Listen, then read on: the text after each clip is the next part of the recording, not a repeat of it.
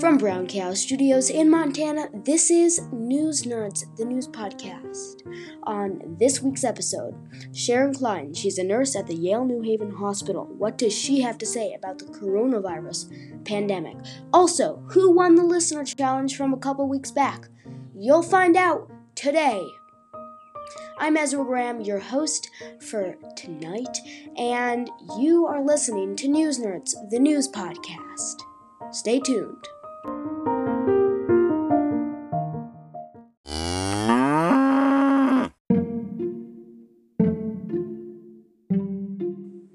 Yesterday, I picked a name from the hat for our listener challenge.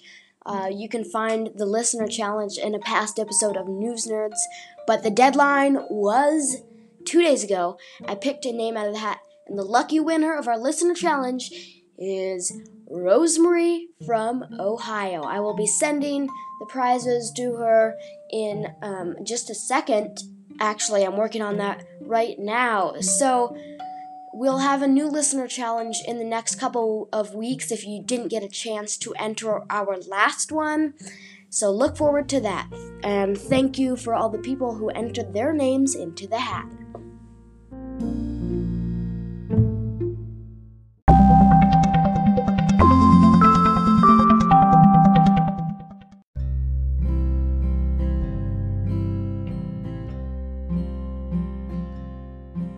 Just a second, we're going to go to my interview with Sharon Klein. She is a nurse at the Yale New Haven Hospital. But first, the latest news.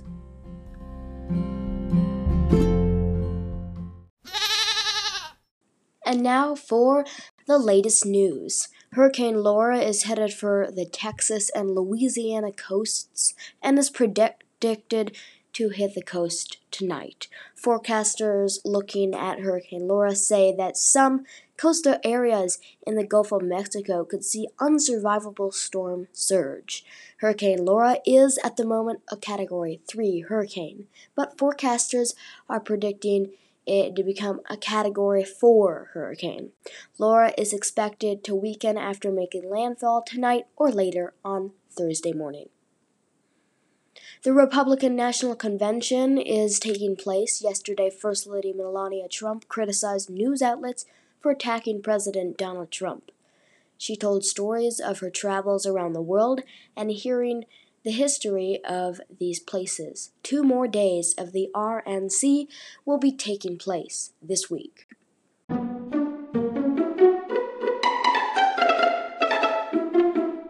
Sharon Klein is a nurse working at the Yale New Haven Hospital, and she joins us over Zoom today. Thank you for joining us. Thank you, Ezra. Could you tell me about the Yale New Haven Hospital? Sure. Um, Yale New Haven is an academic medical center. We're a teaching hospital that's affiliated with Yale University and the medical school there. We serve the community as a general hospital, but also are a destination hospital for specialty services like behavioral health. We have a children's hospital with specialty in newborn intensive care. And we have a Smilow Cancer Center. We also are a level one trauma center and we have a transplantation center. Combined mission of the hospital is really for patient care, for teaching, community service, and for research. How big is the Yale New Haven Hospital right now? So right now, New Haven Hospital is 1,500 beds. There's two separate campuses in New Haven, Connecticut that make up those 1,500 beds. Through time, we've evolved into a whole health system that goes through Southern Connecticut and now also Rhode Island. We have a total of five separate hospitals in the health system and numerous outpatient and ambulatory sites.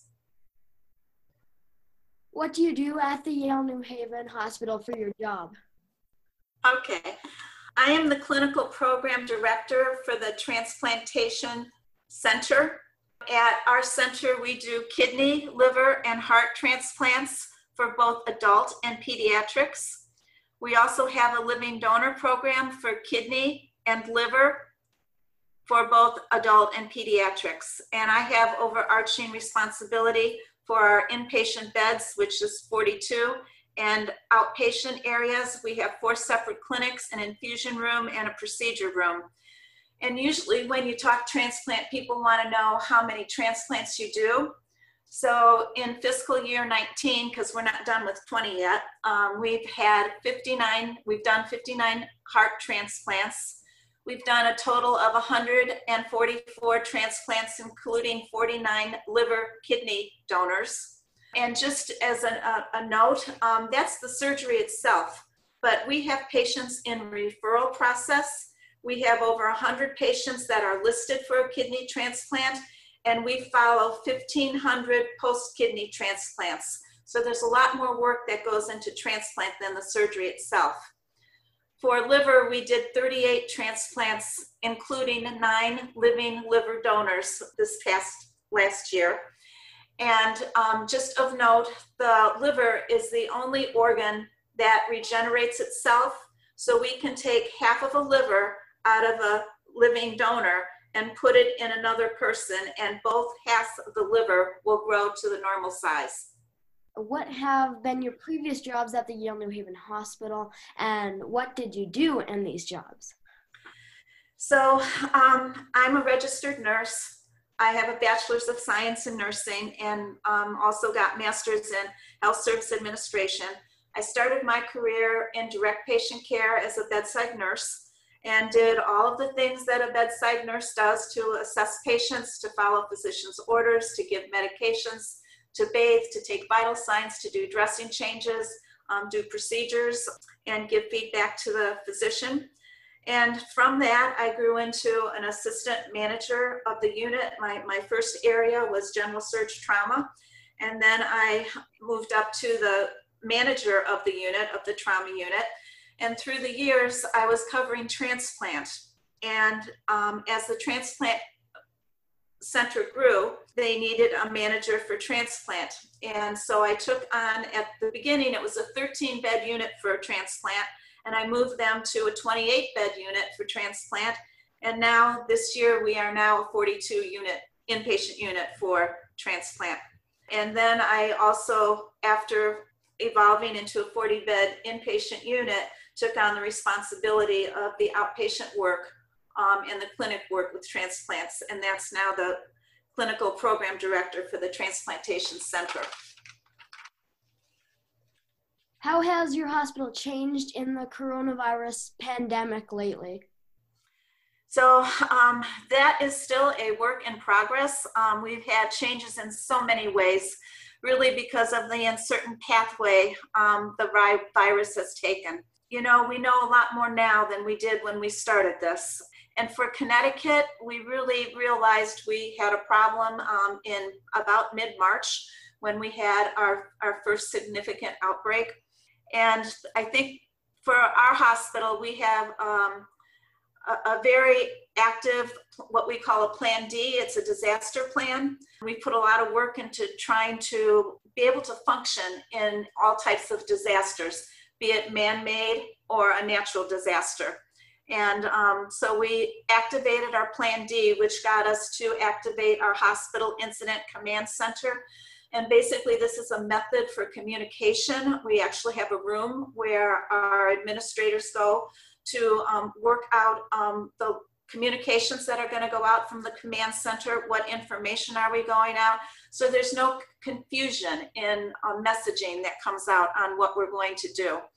And this center does planning. And for this, this unknown pathway of this virus, the planning was really for what if? We'd already seen what happened in New York and other places. So, what if it really takes off in our state of Connecticut in our hospital? What if the, you've always heard, let's flatten the curve?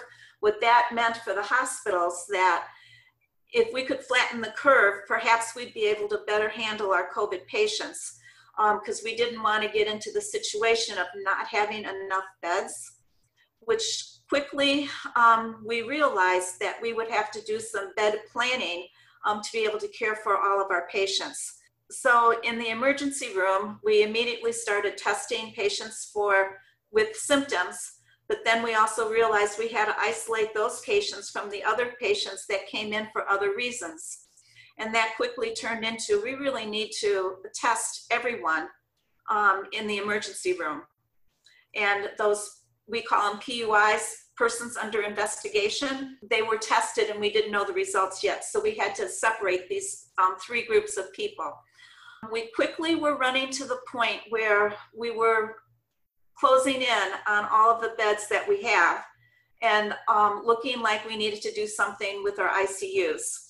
So um, we had to cancel elective surgeries and we used some of that operating room space to create inpatient units. We also realized that we needed more ICU beds and made contingency plans for that. Um, and also um, had to look into what other sites could we use if this grew anymore. Um, our ambulatory areas, some of our ambulatory areas, we turned into patient units just for more space. And we had to really designate units as a COVID unit and a non COVID unit, and then supply them with what they needed to care for these patients. So now that we've created more beds and we've got more patients, we also have how are we going to staff these areas? Certainly, we we have traveling nurses that we hired to help staff these areas, but we also, as the ambulatory areas decreased their population, we looked to the ambulatory areas to see how they could be deployed to assist in inpatient care and changed our care delivery system.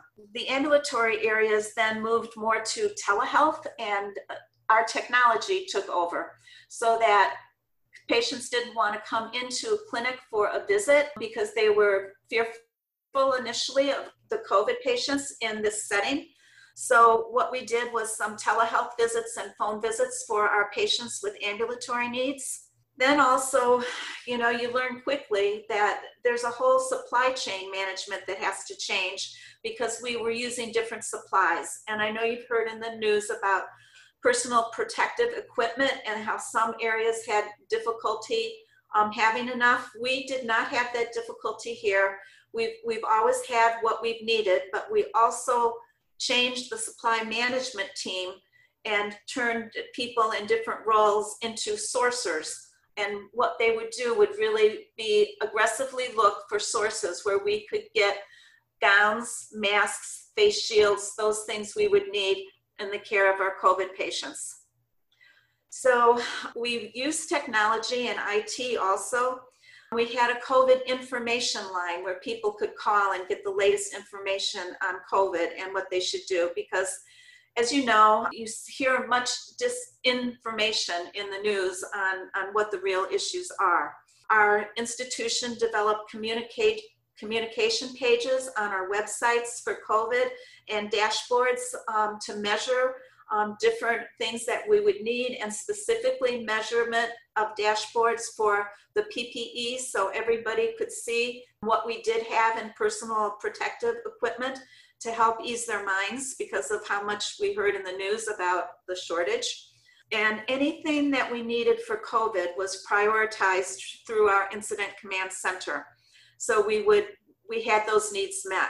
While all this was going on, we really realized that those people who were on the front lines caring for patients, working in areas that they hadn't worked in before, really needed a different level of support. Um, and so for our healthcare workers, we um, did video support groups, um, mindfulness meetings. Then we had a kudos board for a staff page where patients or family members could write in um, giving positive feedback to caregivers.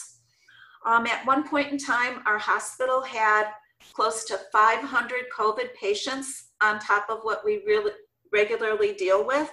So um, that was a, a huge amount for us. And we managed to get that number down to the highlight was six patients with COVID, down from close to 500. So other things that that happened, and you, you, know these things are happening around you, and things are changing on a daily basis. So you would everybody would go to the you know incident command center communications in the morning and the evening and on weekends to see what was new and what was going on. There were no in person meetings anymore. And um, here goes the use of technology for Zoom and Skype meetings um, and video meetings with the multidisciplinary team. And social distancing tape, the hospital is marked with what is six feet apart, so we could socially distant.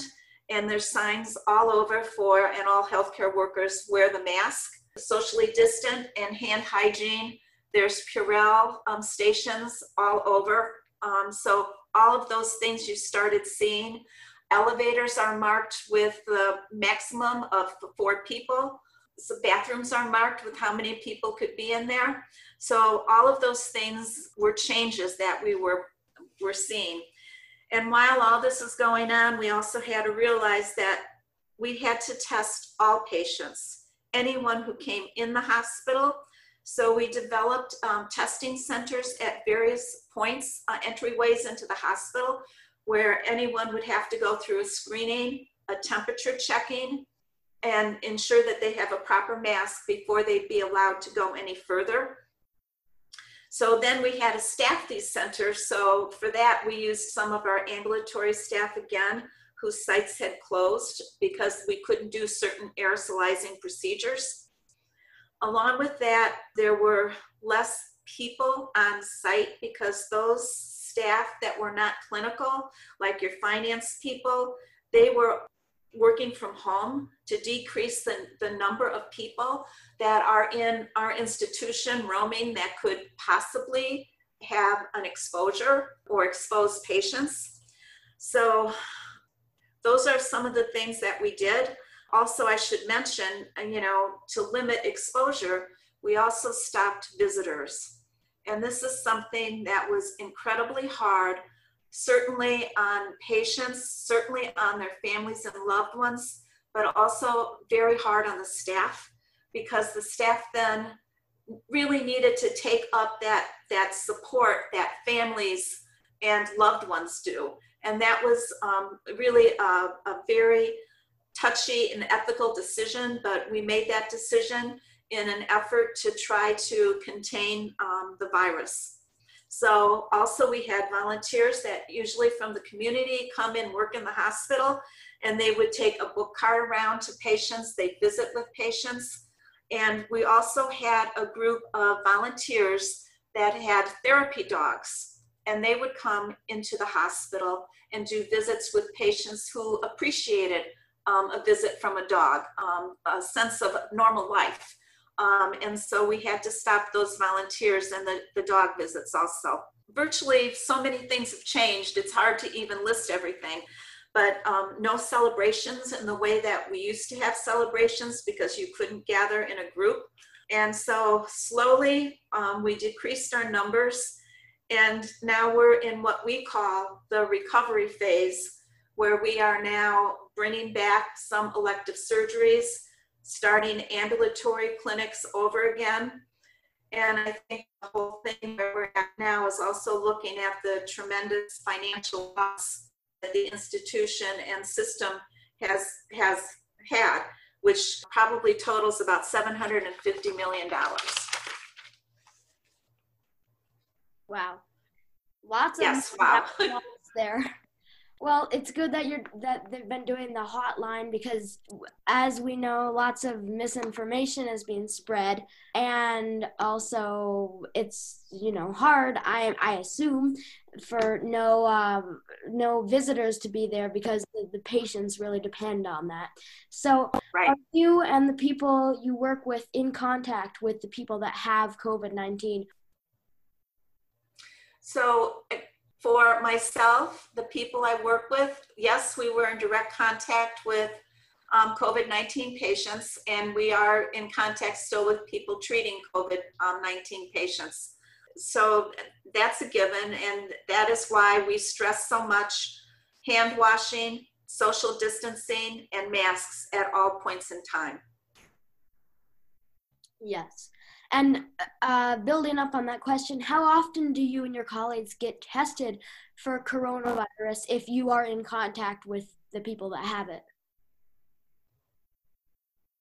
So that's a, that's a great question. Um, know that where we started was um, all healthcare workers had to go through our screening process, where they traveled, were they exposed to anyone. We do, every employee does a temperature check twice a day to see if there's any temperature.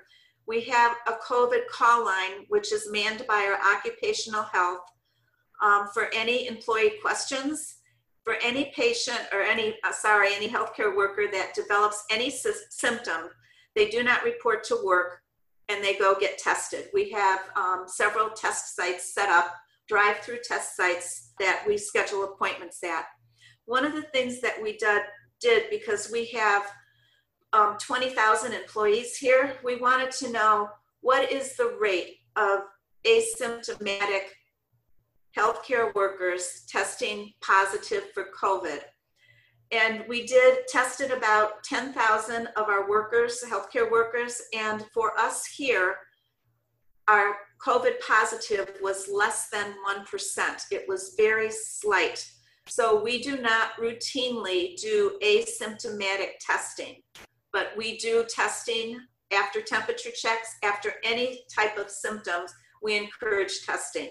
And um, those tests are done through occupational health followed by occupational health, and anyone tested must be cleared by occupational health before they return to on-site duty. If you uh, have a temperature that is above normal, what what do you do? If you have a temperature of 100 or above, you call our COVID um, testing site line, and then they will schedule you for a test. I think I know the answer to this question already, hearing what you have said, but working in a hospital, are you more worried about the coronavirus than if you were not working in the hospital? Ezra, I think there's really two ways I would, would answer that. I think for those um, healthcare workers that have seen what the virus actually does and seen the virus at its worst, they're very cognizant of the danger of the virus and they're very careful with personal protective equipment. They know what the danger is, and they treat that um, isolation, hand washing, mask wearing, face mask and gown if you're direct in contact with people, um, negative pressure rooms for COVID positive patients, non aerosol procedures for COVID positive patients. These are things that they take seriously because they know the risk. Um, and the rest of the hospital that aren't patient facing with patients that have COVID also all wear masks, wash their hands regularly, practice social distancing, and you know follow that rule. Actually, the president of our system actually makes rounds in all areas to ensure that they also just kind of keep an eye to ensure that everybody's doing the right thing with the mask wearing. There are some times that when I'm out and about and I'm, i make a, a rare trip to the grocery store, I almost become more concerned about exposure because I'm so aware of wearing a mask and what should be done. And when I see people who don't take it seriously, not wearing masks and not social distancing, that makes me worry. Do you feel that the state of Connecticut that you are in right now and the whole of the United States has acted responsibly to curb the spread of the coronavirus? So um, that's in many ways a, a tough question. Um, I think there are things we know about the virus now that we didn't know initially. Um, and I know that there's going to be things come January that we'll know about the virus that we don't know today. So I think in many ways it's an evolving situation. I think Connecticut, um, we, we got hit early, and I think the state as a whole has, has done well with decreasing the number of um, patients that are positive with COVID 19.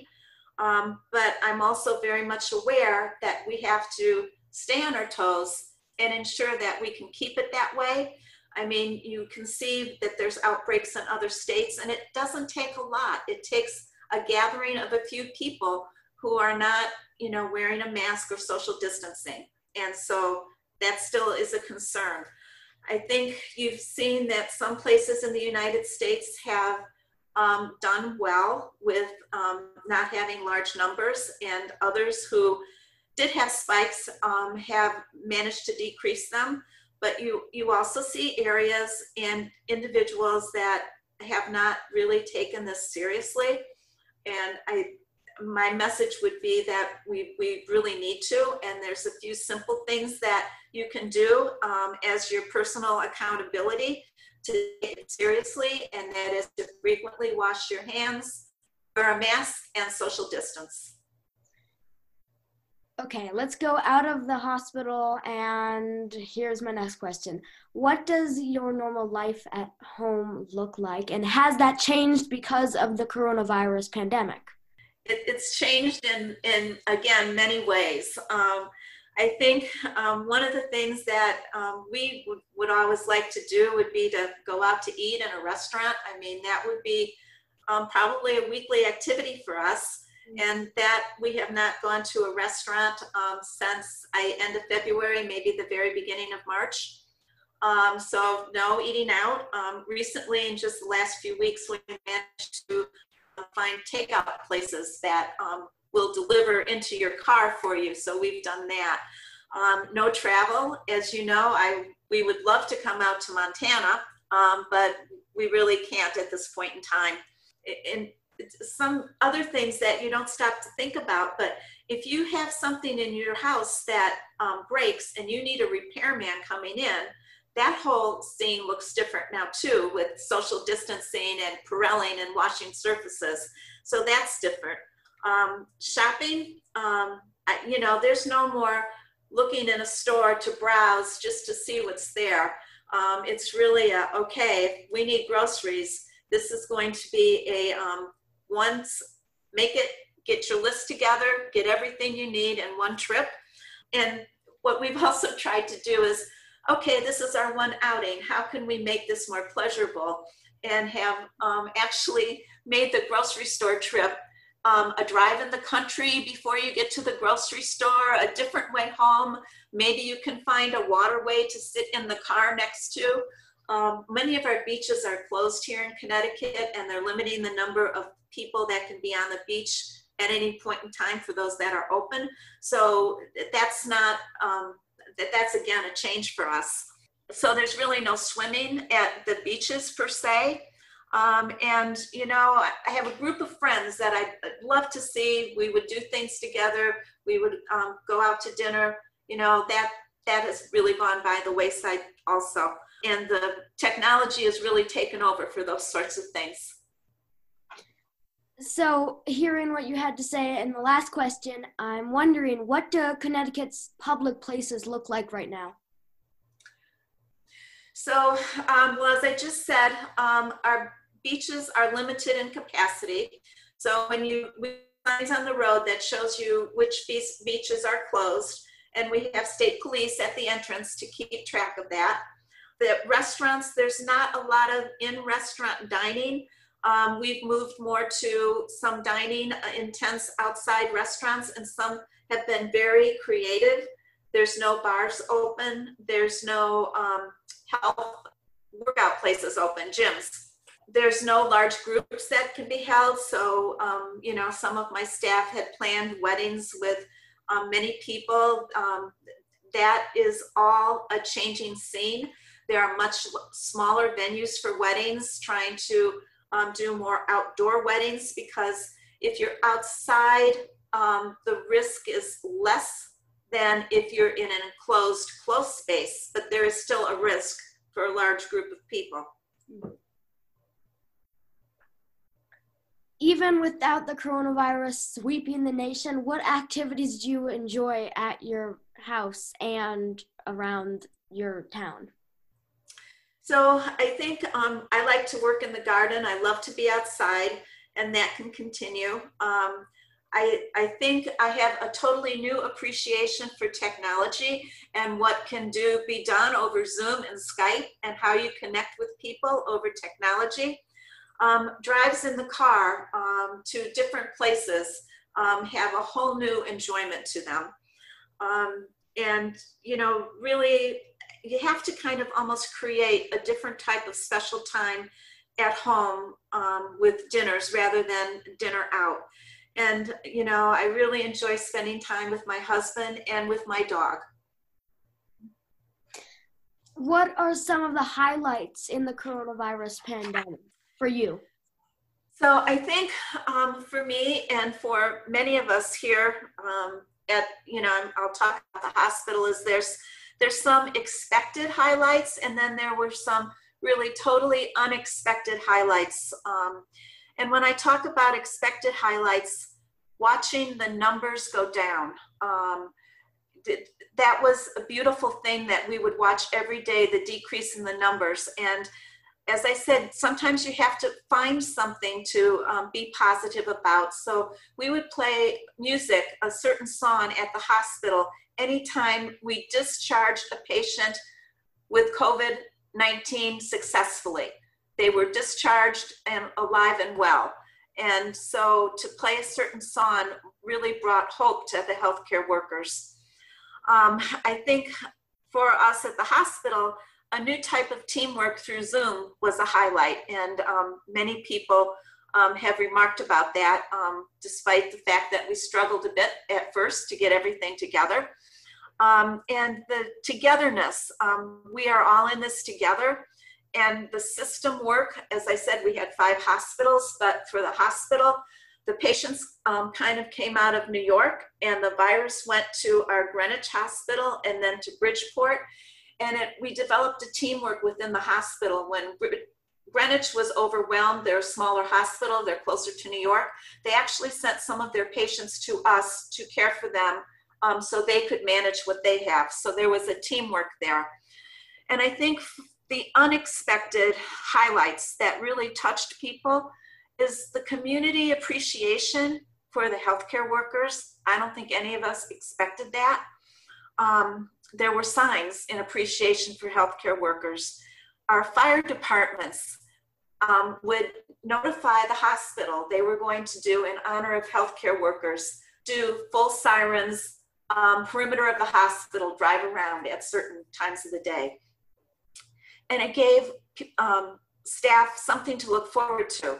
Community restaurants that were closed ended cooking meals and, and giving them to different units um, in appreciation. Um, our staff, my transplant staff, crocheted a device that fits on the back of your head. It's a headband with two buttons on so that your mask can fit over the buttons to hold it on your head instead of around your ears. Because trust me, wearing a face mask for 12 hours, it makes your ears sore. So uh, totally unexpected with that our patients did for us and totally appreciated. Um, some of our um, transplant patients that I said we followed them for years, they made videos um, and sent them to their coordinators and our physicians um, to say how much they appreciated them. Um, and I think um, you already know that I am a dog person. So this is National Dog Day and something that really touched people unexpectedly was one day we saw on our screen that there was going to be a dog parade. So our volunteers who had the therapy dogs arranged the, with them to come to the hospital, do a dog parade around the whole perimeter of the hospital. And they had their little red jackets on for a volunteer. And they had signs that said, We support our healthcare workers. And it really touched everyone. Um, the volunteers to go out of their way to do that for us. And the dogs looked so happy that they were back at their job um, visiting healthcare workers. And it really looked like they recognized us and it just it brought staff to tears and i think it was a way of glancing at what was normal um, and from that one that they scheduled they scheduled three more because it was it was so moving it's Wednesday, August 26th, International Dog Day, and we've been listening to Sharon Klein.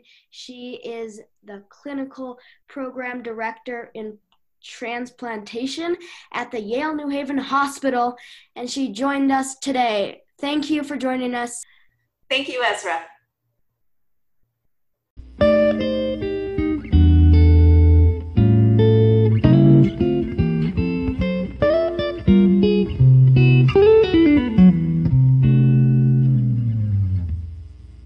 And now it's time for Wildlife Journal. As big as a small to medium sized dog, the honey badger is a feisty and fierce little animal.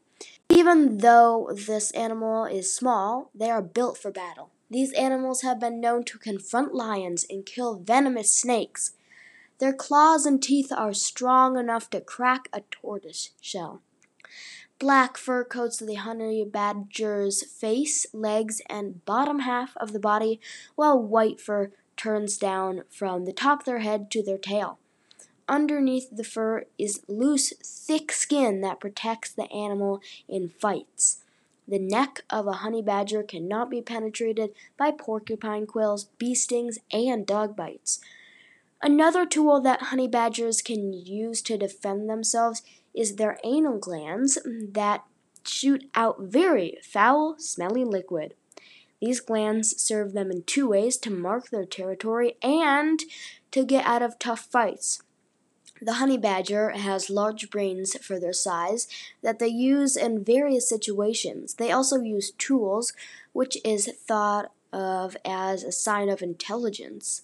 They have been known to work together and use tools such as rocks to get out of enclosures. Honey badgers eat many different scrumptious things like rodents, reptiles, berries, birds, roots, and fruit. Their nose helps sniff out food underground, and their claws help cat them catch and dig for food.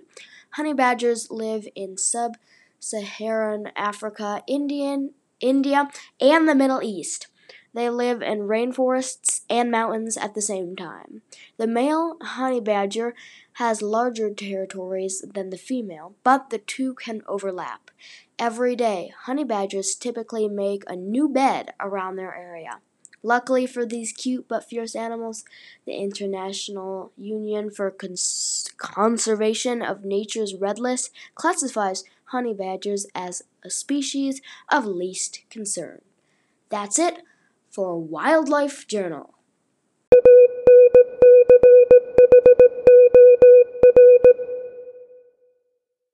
And now it's time for a musical segment. I made up a this song. It's amazing. I just made it up on the spot. It's great.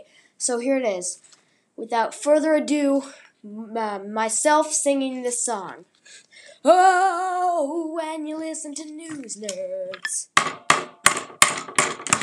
we'll talk about cheese curds.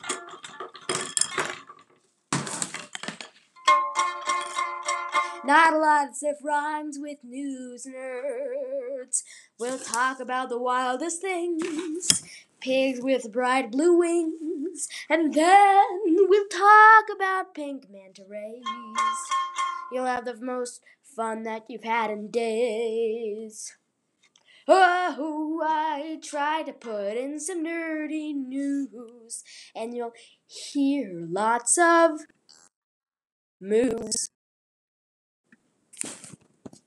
Yeah, you'll hear lots of,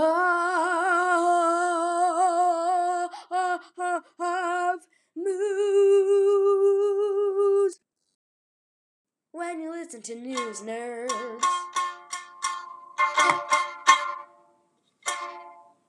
Thank you, thank you, everyone. Yes, thank you, thank you, thank you.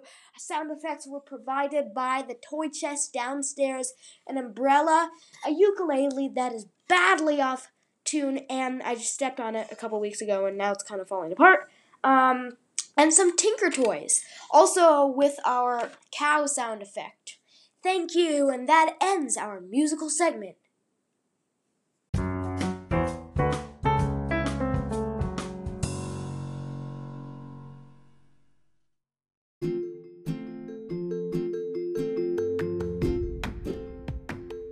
It's time for By the Numbers, where we track how many cases and deaths because of the coronavirus there are throughout the world and in the United States.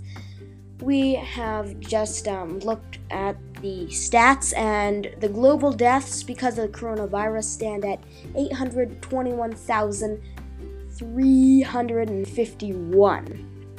And global cases are at 23,979,121. Cases in the United States are at 5,796,772. And that's it for By the Numbers, the most cheerful part of your day.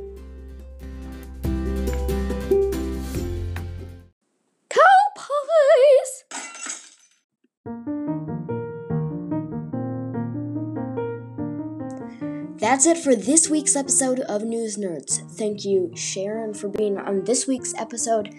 I'm Ezra Graham. You can go to our website, newsnerdshost.wixsite.com slash podcast, and listen to previous episodes of News Nerds. We'll see you next week.